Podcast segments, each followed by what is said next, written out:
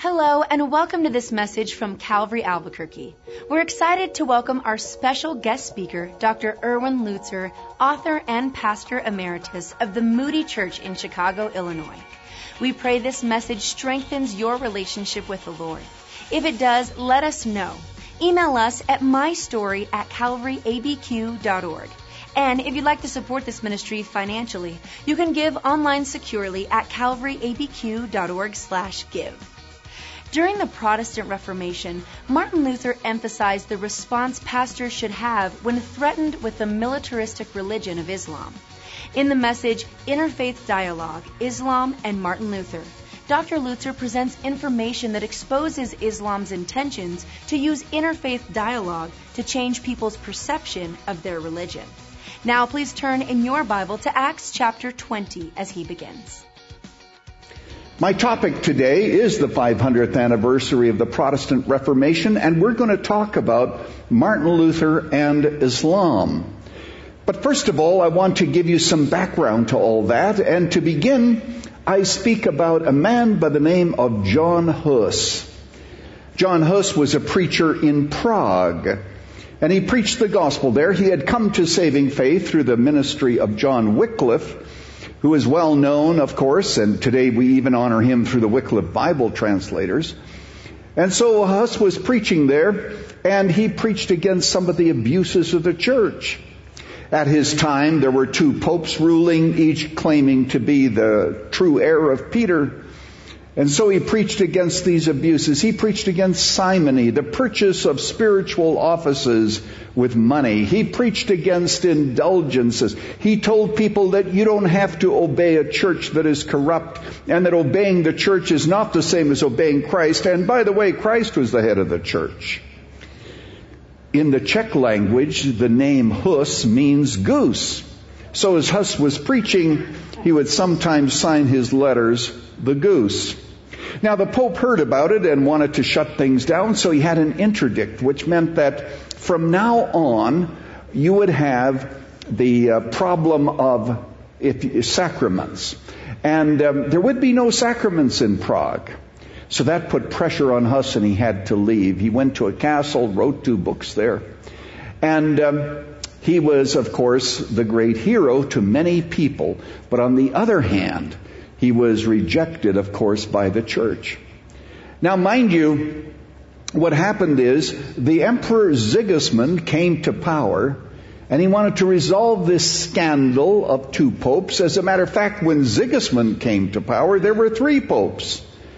There had been a council of Pisa, actually Pisa, and they had deposed both to- popes and they had then uh, anointed a third, but the other two didn't resign. So here's a scandal that the man Sigismund wants to take care of. So he has a conference at, in Constance, Germany. And he invites all of the people there and they did resolve the issue of the three popes, but there was another issue that the Council of Constance wanted to take care of, and that is heresy. So Huss was invited to the council. He was given safe conduct. What they said is that when you come to this council, we'll allow you to come here and go back home again, but we want you here so that you can defend yourself. And uh, Huss knew that possibly he might die, but he thought that he would accept the invitation to go. His good friend, King Wenceslas, of Prague was a half brother to Sigismund, and he said, "Oh yeah, my half brother will keep his word. He keep his word, and you'll be able to get back to Prague." Huss goes there. They put him in a small castle. They feed him only bread and water. And during that period of time, Huss is struggling much, but he will not deny the faith and he will not recant. He prays and he says, Oh God, he says, Draw me near as weak as I am after thyself, for that it may be willing if the flesh is weak. Let thy grace precede us. Come, for without thee we cannot go, he prays. The day is coming for him when he is condemned as a heretic. He's not given an opportunity to defend himself. They put a crown on his head with three demons and they say, we are entrusting your soul into the hands of the devil. Hus said, I am entrusting my soul into the hands of God. And then he is taken and he is burned. Sigismund decided that he didn't have to keep his word to a heretic. Huss was given no apology for the broken promise of safe conduct, and he was taken there and he was burned. But before he was burned at the stake, he said these words. You remember I told you that the name Huss was the same as the word goose? He said, you can cook this goose, but in a hundred years a swan will arise and him you will not silence. 102 years later, Martin Luther nails his 95 Theses to the castle church door in Wittenberg, beginning what we honor as the Protestant Reformation, and Luther expressly said he believed that he was the fulfillment of Huss's prophecy. And you can go to Europe today and you can see pictures of Luther and oftentimes a swan is also in the picture and became a symbol of the Reformation.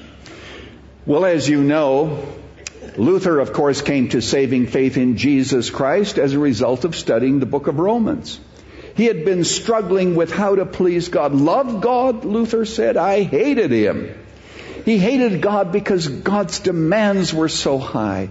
There were so many rules in the church and it had an uncertain ending. At the end of the day, no matter how much you did, you never knew whether or not it was enough. Luther sometimes slept on a floor without blankets, cold floor to mortify the flesh.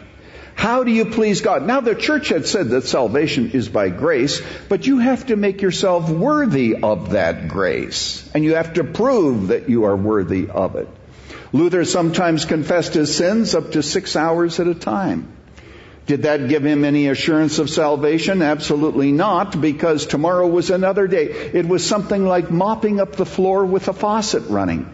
Today, even if you remember all of your sins, confess them all. Tomorrow is a new day with new sins. A process would not end.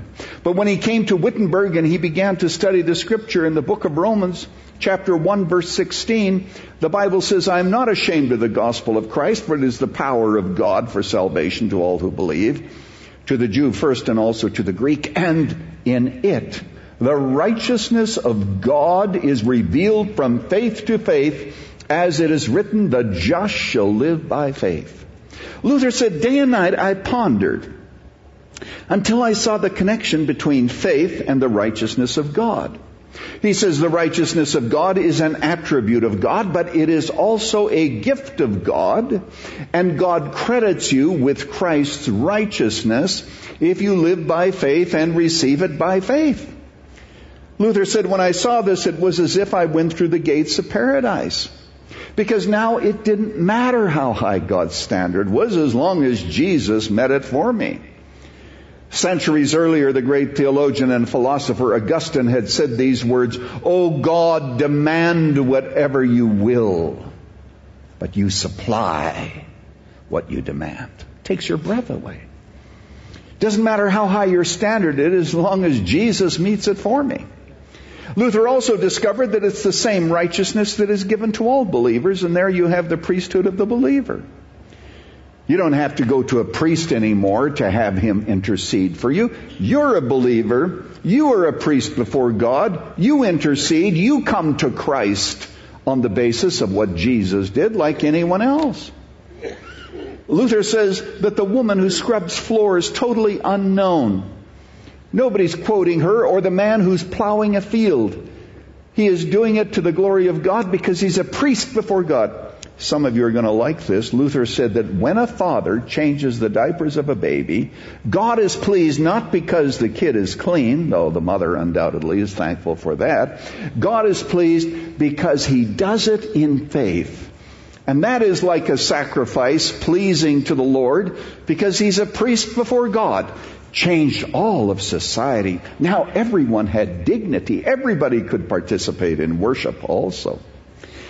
So Luther is finally a free man, and in Rome there's a man by the name of Pope Leo who wants to finish St. Peter's Basilica and he's selling indulgences. Indulgences had previously been sold, but now they have a new twist. You can buy an indulgence not only for yourself, but for your dead relatives. So men like Tetzel went throughout Germany went into the town square and said, Hear ye, hear ye, your mother is in the flames of purgatory. And she's saying, But for a few pence you could buy me out.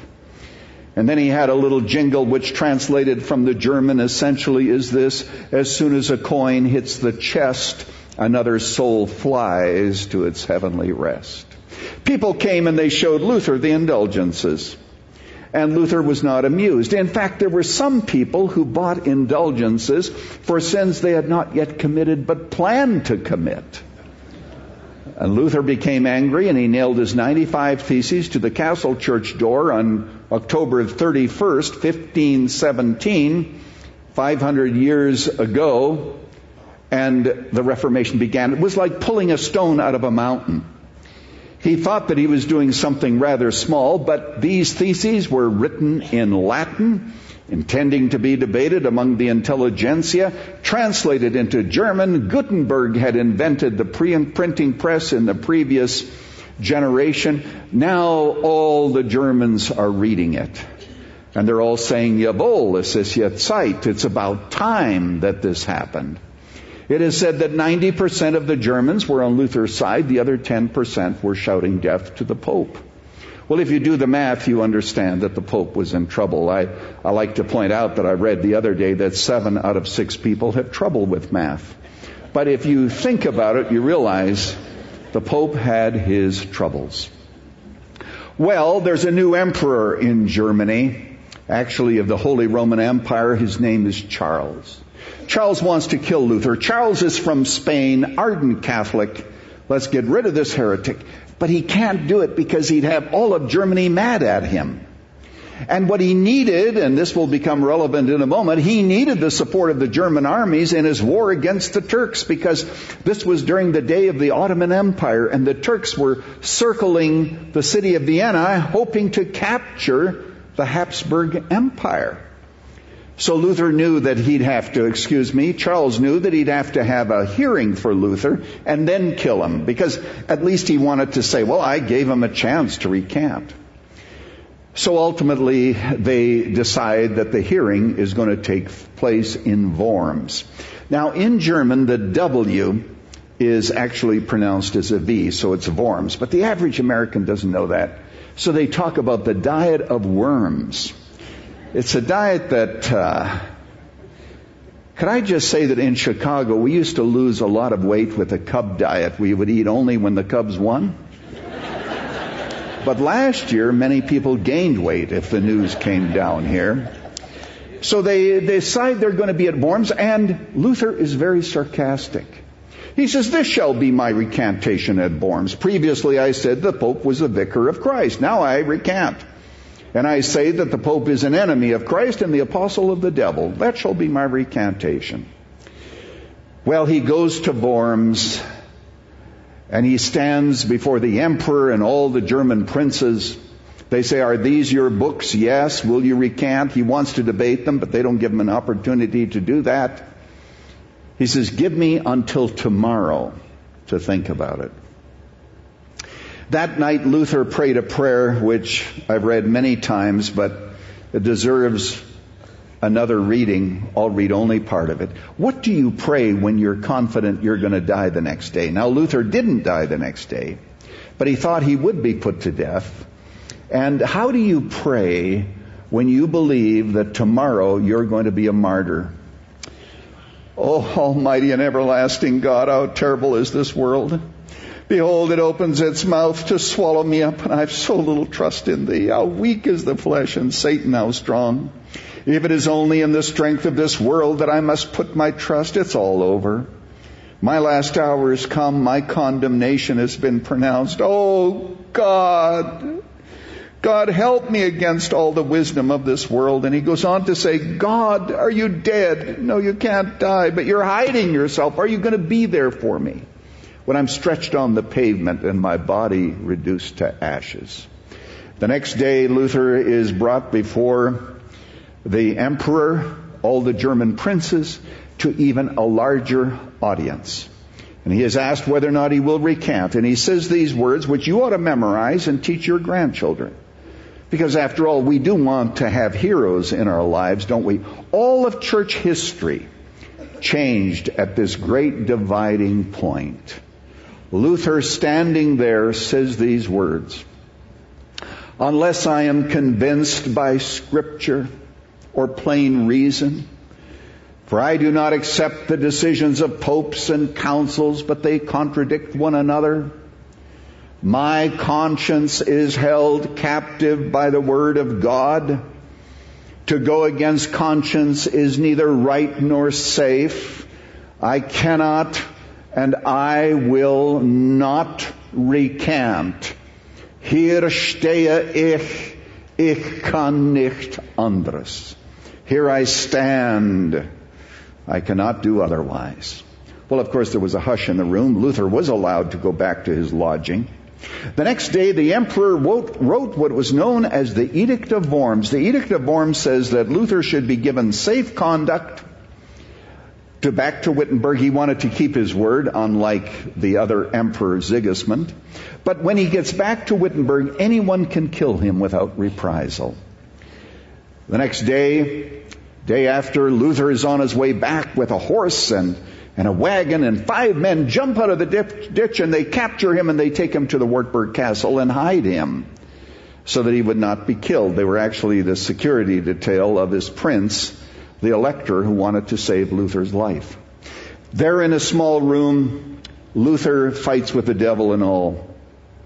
But it is there that Luther does something else. It is said he threw an inkwell at the devil, and it used to be that tour guides put a bit of soot on the wall because you pay so much to go to Germany. You've got, you've got stairs you have to climb. You want to see where the inkwell landed. I'm not sure that he did that. He said in his table talks, I fought the devil with ink. What he meant was this, in that room in just 11 weeks, he translated the New Testament, the Old Testament took the rest of his life, but he translated the New Testament from the original Greek into a German that the Germans could actually read, the vernacular. If you want to fight the devil, don't throw an inkwell at him. Give people the living Word of God. That's the way in which we fight the devil. So with that, the Reformation, of course, continues. Now, the reformers faced many issues. One of the issues was freedom of religion. Listen, when Luther stood there at the Diet and said, my conscience is held captive by the Word of God, the idea that a monk could say that my conscience is above the authority of the Pope was unthinkable. That's what you died for, is the heresy.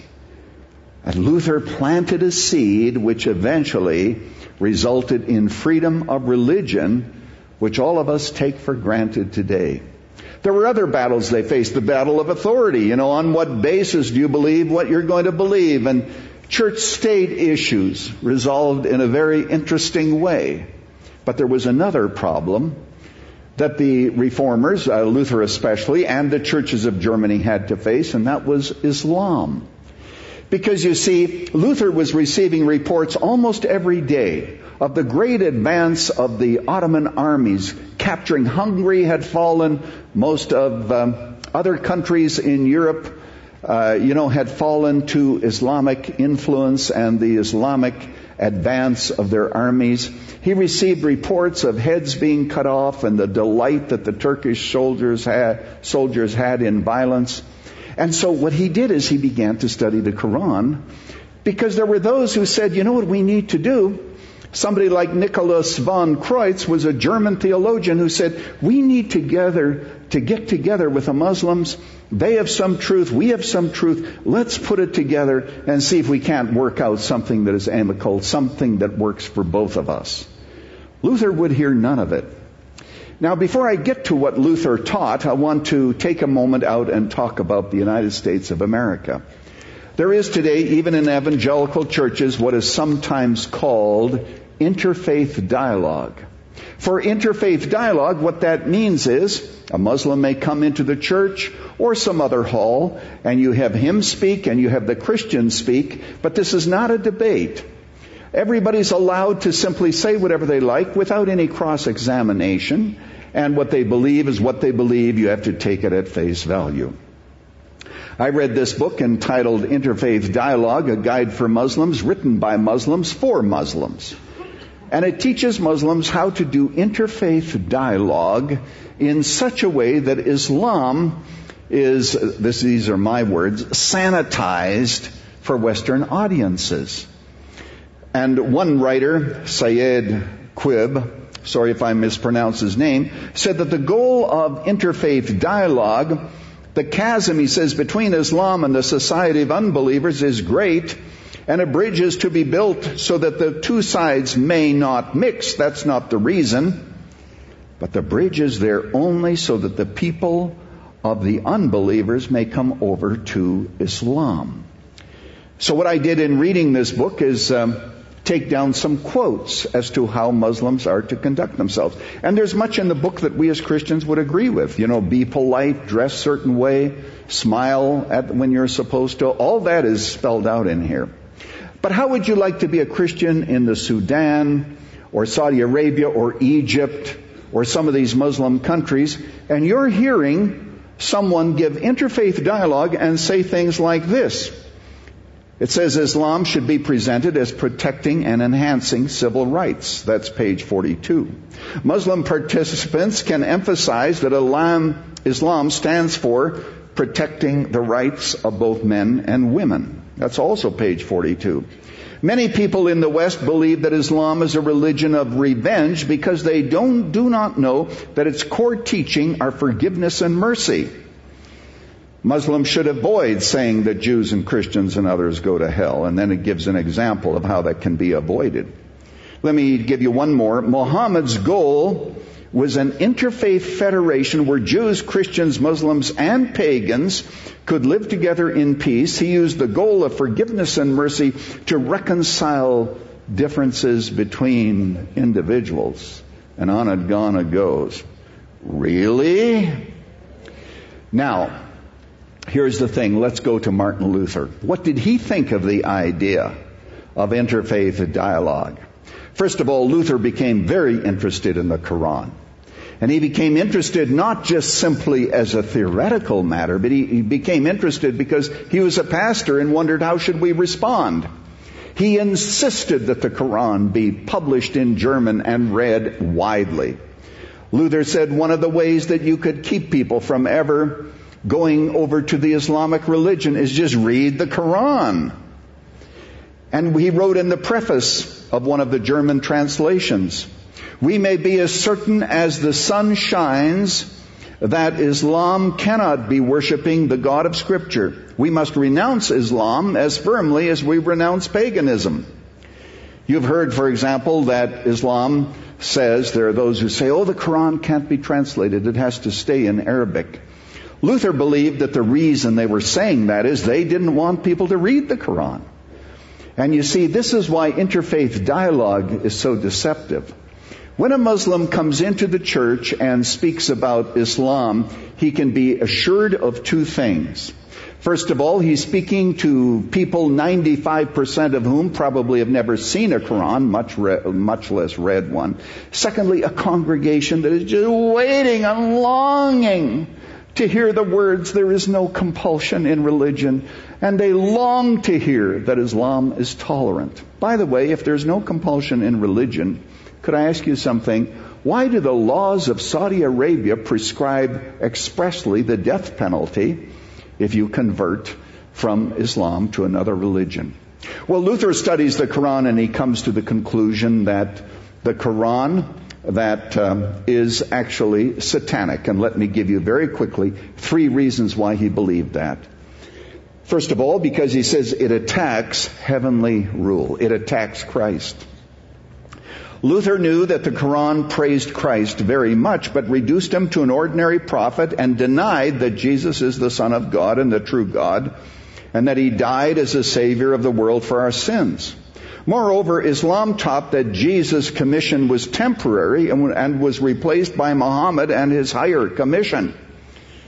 Obviously, Muhammad receives a lot more praise and adoration than Jesus among Muslims. So Jesus is honored, but not like Muhammad is. Furthermore, did you know that the Quran teaches in chapter 4, Surah 4, verse 157, that Jesus never died on the cross? It says that they crucified him not. They thought that they were crucifying him, but they crucified him not. Muslim scholars disagree as to who actually was crucified, but in Islam, Jesus does not die and is raised, but is taken to heaven, and the very heart of the gospel is denied. So Luther goes on to point out that certainly when you think of the fact of Islam, he says the Turk denies the deity of Christ, his complete saving ministry, do we need any further evidence, Luther says, in order to reveal his whole religion as a deception of the devil? From this, each one can see that Muhammad, he says, is a destroyer of our Lord and the kingdom because he attacks Christ, denies the creeds of the sovereignty of Jesus, the deity of Jesus. That's reason number one. Reason number two is this. There's not only an attack against heaven, but there's an attack against earthly rule. Luther studies the Quran carefully, and he determined that according to the Quran, to use the sword was considered the noblest work. From the Quran, he understood Muslims learned that they would render God a great service through robbery and murder. He understood their conceit and desire to rule that they passed off as God's will. These are harsh words from Luther, but Luther often had harsh words. In, heart, in truth, he says, the Muslim is nothing other than a street thief and a true murderer. When Rebecca and I were in Istanbul, which was of course the capital from which the Ottoman Empire ruled during the days, for example, of Suleiman the Magnificent and elsewhere, when you go through this museum, the one display that people spend the most time at and is in some sense most important are the swords of Muhammad. Isn't it interesting that when you think of Jesus, you think of the cross, and when you think of Muhammad, the symbol is the sword. So Luther goes on to say that um, as the lie destroys the spiritual position of faith and truth, Murder destroys all earthly order put in place by God. Because it is not possible to have a praiseworthy earthly rule of order where murder and robbery are in practice, where violence is condoned as indicated in the Quran. So that's the second reason. The third reason is because of what it does for marriage. For Luther, the third evidence for the anti-Christian character of Islam is easy divorce and disparagement of women in their teachings. Luther points out that the fact that the Quran does not respect matrimony and that a man is allowed to marry several women and also easily get rid of them, with this he finds a blatant contradiction to the Word of God. To him, this breakdown of marriage is not only a regrettable violation of human custom, but sin in its coarsest form. It violates God's holy law, etc. You know that in the Quran, and now I'm thinking of uh, Surah 4 verse 34, it says expressly that a man can beat his wife. Now, in my Quran, there's a little footnote that says he can beat her lightly. And uh, I have an Arabic friend who reads Arabic as his original language, and he says that the word is actually flog. It's the same word that you would use if you were to flog a camel. You can beat your wife. So Luther's reading the Quran here and comes across these things and says to himself, Islam cannot possibly be compatible with Christianity. The true Islam is these things. Uh, you know, uh, war against heaven, Jesus, a destruction of the earthly order, because of violence, and third, the disparagement of marriage. Now, uh, for Luther, of course, the most destructive thing about Islam is its denial of Jesus Christ. What does he believe to be the most powerful, effective uh, method to confront Islam? Prayer. Now, let me explain. Luther believed that Islam was the rod of God against the German church. That the German church had lost the gospel and that repentance was absolutely necessary. And the greatest strength against Islam, so far as Luther is concerned, is prayer and a belief in the sovereignty of Jesus Christ and God's holy word. I want to just say this. Luther in one point, says, what do we do when we look around and we don't think God is on our side? Some of you have had an experience like that. You know, here Luther is hearing all of these reports about the Muslim victories and where is God in all this? Luther said, at a moment like this, what the Christian does is believe God's bare word. That in the end, Jesus Christ triumphs, God is sovereign, and following Christ has a certain destination. So that was Luther's response. So there were those, you know, who said, um, wait a moment. There are Muslims who do miracles. There are very devout Muslims, and they talk about miracles. Luther said the fact that they do miracles does not at all convince him. He says that occasionally they bring out great signs and wonders. But um, Luther calls this devotedness worthless and useless because the Turks don't accept Christ. The Muslim seems devout and performs miracles is not surprising because Luther said, and I'm quoting, because the devil can also be serious, look sour, fast much, and perform false miracles. Luther says to uncover such faith, fake miracles is easy because they do not happen in the name of Christ, but against the name of Christ and in the name of Muhammad. So he says, show me the miracles, but it won't convince me that it's the right religion. There were others who said, oh, you know what? Look at Islam's great victories.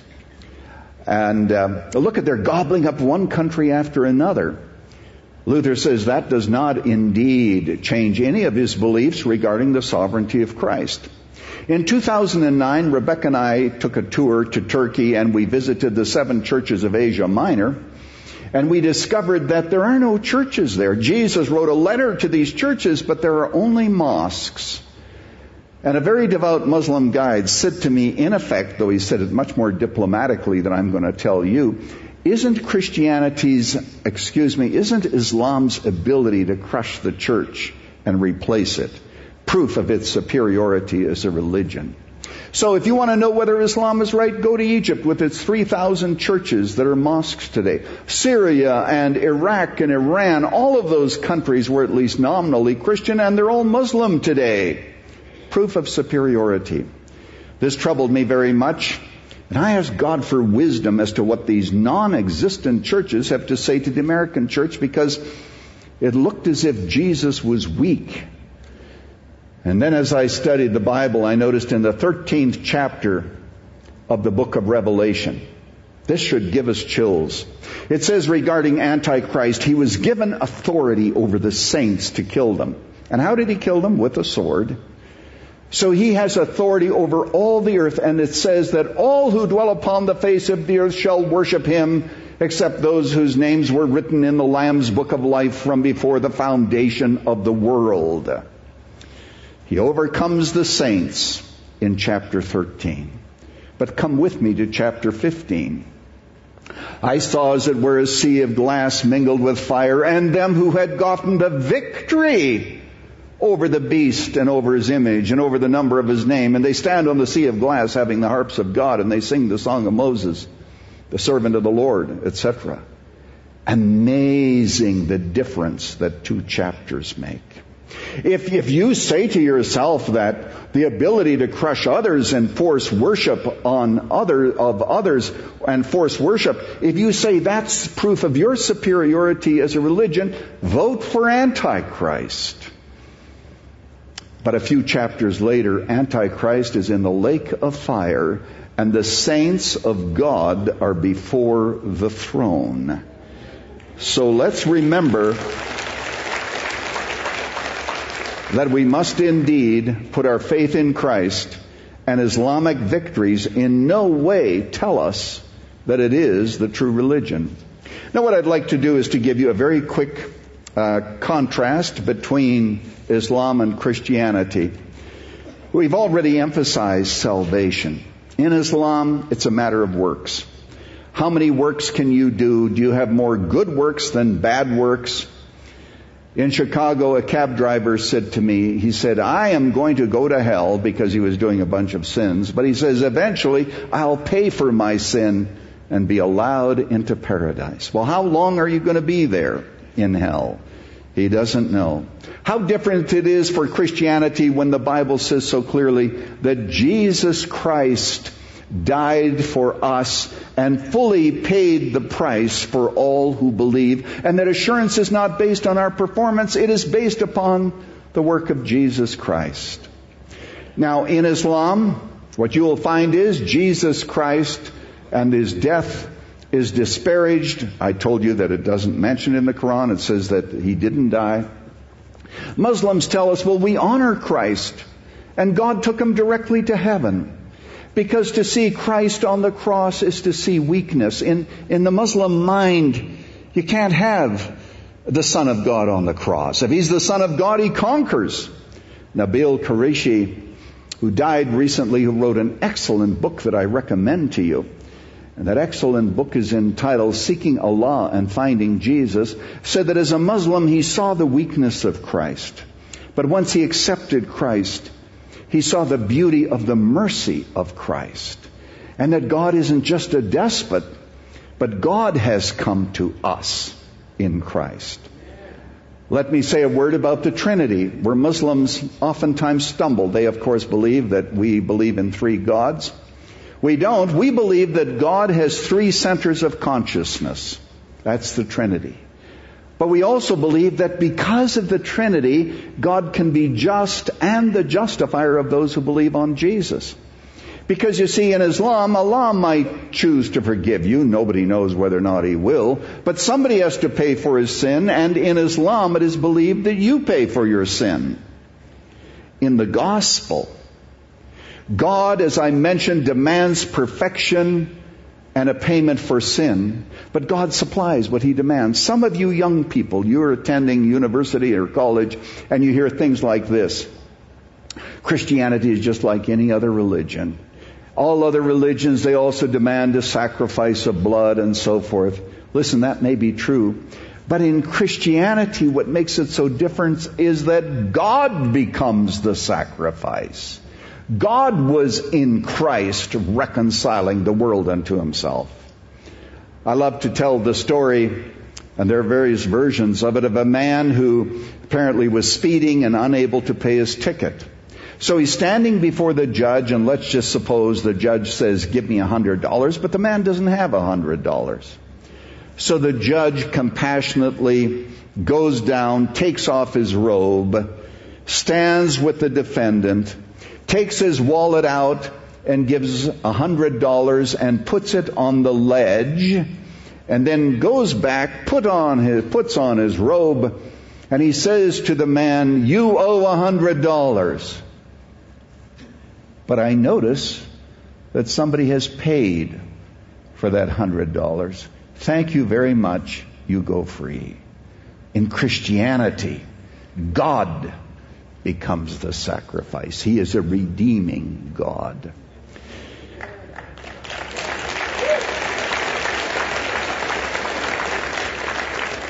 Now, I want to challenge you. You must understand that most Muslims have never read the Quran. And you must also understand that the Muslims that live here among us oftentimes imbibe many Western values.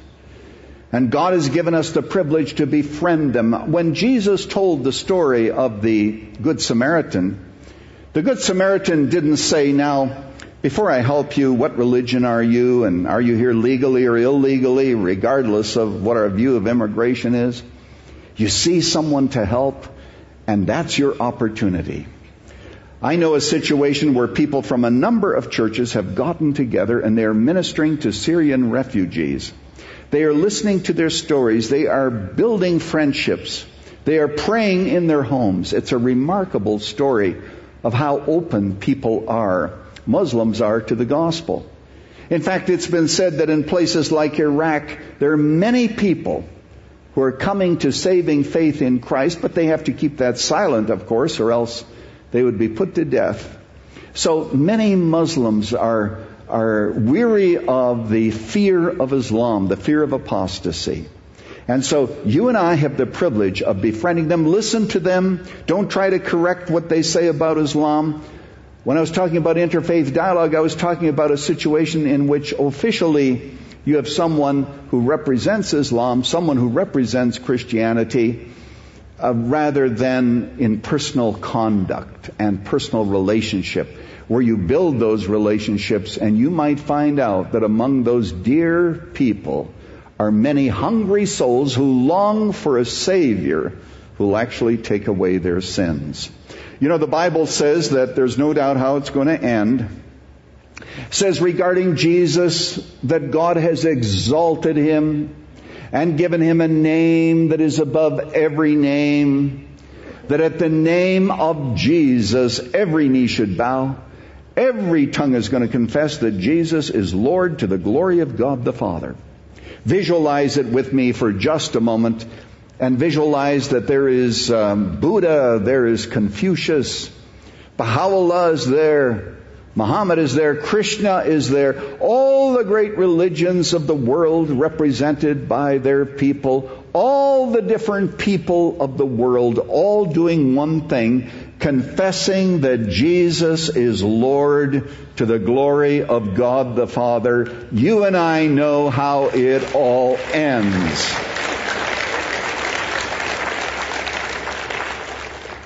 Now I have to ask you a question. Have you savingly believed on Christ? Have you trusted Him as your Savior? Is your confidence there? Luther had no assurance when he was confessing his sins because tomorrow was another day. Millions will confess their sins in church today and leave without any assurance that they have been permanently accepted by God. It is when we accept the free gift of eternal life that is given to those who come with a heart acknowledging sin and helplessness that we are saved. People say, well, what's my contribution to salvation? I'll tell you exactly what it is. Your contribution is your sin. That's what you bring. Jesus does everything else. Luther said it in a word that could not be clear. O God, I am thy sin. Jesus, thou art my righteousness. That is the gospel that I urge you to believe. Our Father, we want to thank you today for the beauty of the gospel. We pray that churches may be strong in love, in, in strength, in doctrine, in prayer. Make us a repentant people. Make us glad to be able to suffer if that's what it comes, because the body they may kill, but God's truth abideth still. Your kingdom is forever. And we love you and we thank you. In Jesus' blessed name, amen. As believers, we should encourage friendships with our Muslim neighbors. How will you put this truth into practice? Let us know. Email us at mystory at calvaryabq.org. And just a reminder, you can give financially to this work at calvaryabq.org slash give. Thank you for joining us for this teaching from Calvary Albuquerque.